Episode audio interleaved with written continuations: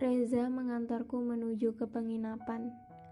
Homestay sederhana yang kupilih. Karena aku tidak lama di sini.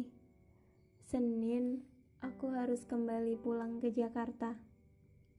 Reza membawakan koperku menuju kamar.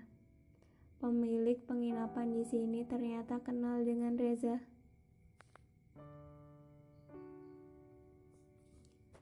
Kamu istirahat dulu ya. Aku mau ketemu Pak Ketut dulu. Ucap Reza meletakkan koperku. Aku ke sini mau ketemu kamu, bukan mau istirahat, Re. Entah sejak kapan rasa capekku hilang. Sejak kali pertama melihatnya di bandara. Semuanya. Aku ingin melihatnya lebih lama. Aku ingin selamanya sama dia, Tuhan. Gak capek? Enggak, Re. Aku mau jalan-jalan ke pantai. Reza mana mungkin menolakku. Dia langsung berpamitan kepada Pak Ketut untuk mengantarku berkeliling dengan sepeda motor tuanya. Kamu bawa motor ini selalu sama kamu, Rek? Tanyaku dengan heran. Pasalnya, motor ini adalah motor kesayangannya yang dia beli hasil tabungannya sendiri sewaktu SMA. Iya, sudah tua ya, nah. Aku suka. Aku suka, Re. Semuanya soal kamu gak ada yang berubah. Aku suka sederhanamu selalu. Reza tersenyum. Aku juga. Di sepanjang perjalanan, di pikiran kami berkelana ke mana-mana, mengenang selama SMA. Waktu-waktu aku sama Reza pulang kehujanan, kepanasan, ban motor bocor, sehingga kami harus mendorong mencari bengkel terdekat. Di setiap pagi hari, dia dan motor tuanya sudah terpakir cantik di depan rumah. Dan di setiap jalan baru yang kita jadikan petualangan.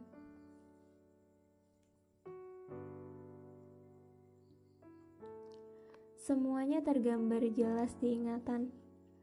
Aku berharap Reza merasakan hal yang sama. Kami sampai di pantai cantik, indah.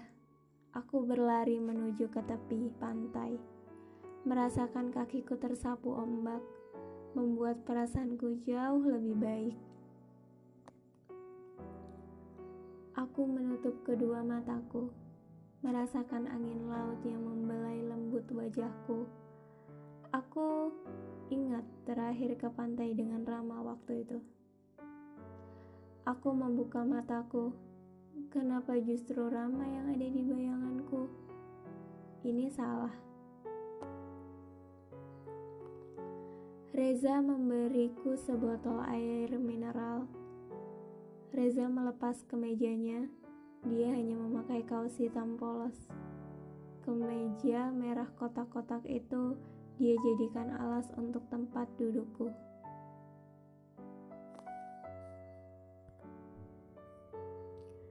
Re, nanti kemeja kamu kotor.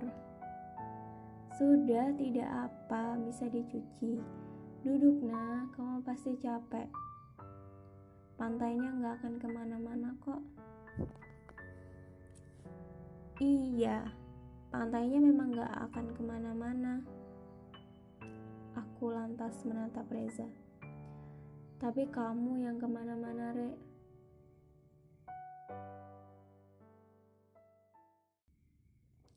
Aku beralih melihat ke depan. Aku tidak sanggup melihat bola matanya yang coklat yang membuatku mencarinya di mana pun. Ana, panggil Reza. Aku senang bertemu denganmu hari ini. Senang melihatmu baik-baik aja. Senang kalau kamu punya banyak teman di sana. Dulu, waktu aku masih di sana, kamu cuma mau sama aku aja. Sekarang teman kamu banyak, nah. Rama. Dia baik, nah. Dia tulus sama kamu. Aku ikut senang jika kamu mau membuka hatimu untuk orang lain. Kamu kenal Rama? Iya, aku mengenalnya. Kami saling berkenalan karena kamu. Waktu itu, aku pulang ke Jakarta. Aku ingin menemuimu hari itu, tapi aku melihatmu dengan seseorang di sebuah kedai kopi. Aku sungkan mau menemui detik itu juga. Lalu aku putuskan untuk menunggu, tapi sialnya temanku sedang butuh bantuan. Aku pergi dari sana. Dan ketika aku kembali, kamu udah gak ada di sana. Lalu aku bertanya pada barista yang mengobrol sama kamu. Yang ku tahu namanya Rama. Dia baik, nah.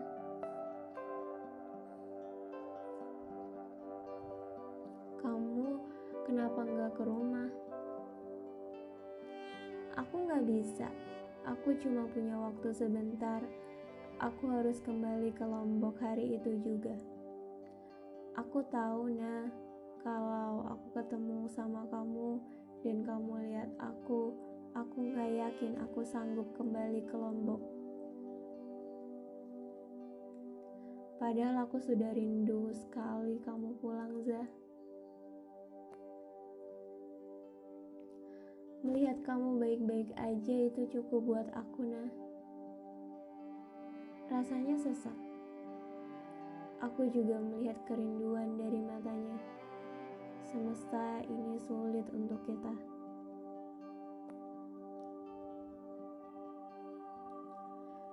Malam ini Reza membawaku mampir di sebuah klub kecil. Hari ini Reza ulang tahun dan teman-temannya meminta Reza mentraktir bir untuk mereka. Aku masuk. Ini pertama kalinya aku masuk dan langsung disambut hangat oleh bartender di sana. Yang sudah sangat akrab dengan Reza. Reza masih saja menggenggam tanganku sejak tadi. Mas Bowo, air mineral sama jus lemon ya ucap Reza ke salah satu penjaga di sana. Baik, Mas. Ucap laki-laki itu.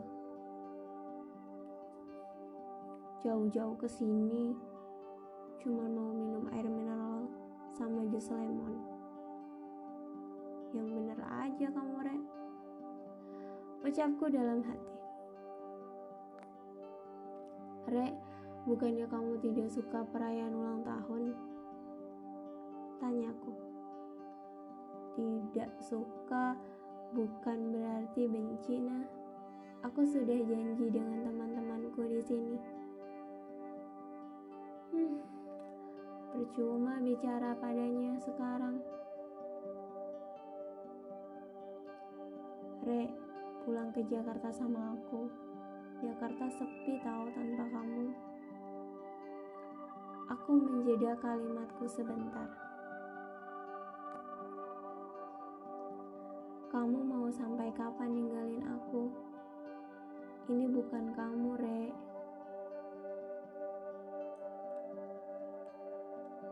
Ana. Dia meraih tanganku, lalu menggenggamnya.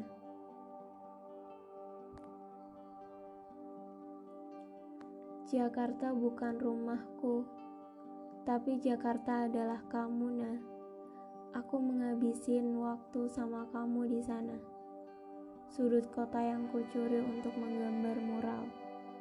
Jakarta bukan rumah, tapi Jakarta buat aku ingat kamu. Jakarta nggak lebih dari itu, nah.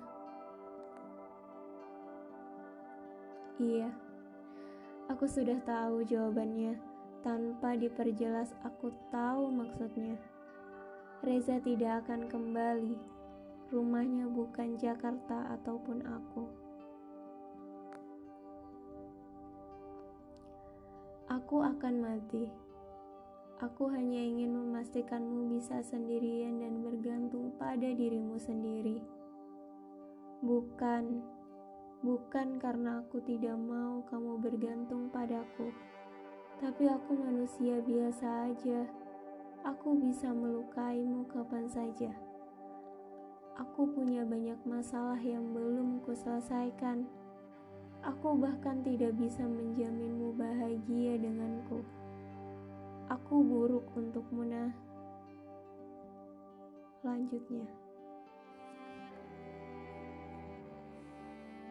Sudah cukup kalimat yang keluar dari mulutnya seakan duri yang menusuk tepat di jantungku. Reza menunduk. Aku tahu dia mati-matian menahan air matanya. Aku ingin sekali memeluknya dan membawanya lari dari dunia. Entah masalah apa yang membuatnya sehancur sekarang. Ini kedua kalinya aku melihatnya hancur sejak terakhir kali ibunya berpulang. Re, ucapku lirik. Reza menatapku sendu. Bar sekarang sudah ramai, dikelilingi teman-teman Reza. Reza langsung memelukku. Bahunya bergetar. Tepat, Reza menangis sekaligus mabuk. Nah, aku capek Aku capek, nah. Aku capek banget. Aku pengen bahagia, nah. Pengen, pengen banget bahagia. Aku capek. Rancau Reza semakin menjadi-jadi. Semua orang menoleh ke arah kami. Reza terlalu banyak minum tadi. gue capek nah. Gue capek. Gue capek. Gue capek banget. Nah Ana. Kamu cinta sama aku kan? Nah kamu harus bahagia. Sakit nah. Sakit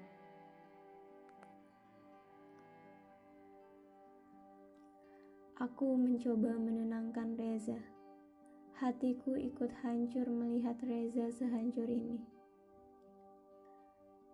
Nah, elusin kepala gue. Gue pengen dielusin, nah.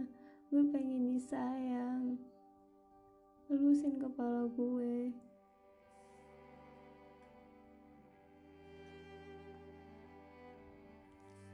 Sesak di dadaku tak kunjung berakhir.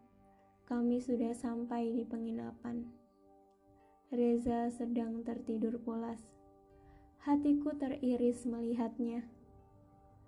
Tuhan, apa saja yang sudah terjadi padanya? Mengapa semesta tega memperlakukannya seburuk ini? Aku hancur melihatnya.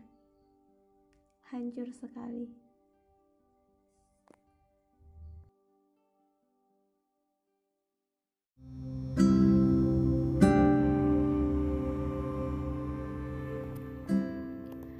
Girl and Her Wine adalah series dari Tabula Rasa bercerita tentang seorang gadis yang bernama Anna Delia yang mau mencoba hal-hal baru dalam hidupnya, perjalanan menemukan jawaban dari isi kepalanya, dan tentang makna kasih sayang yang sebenarnya.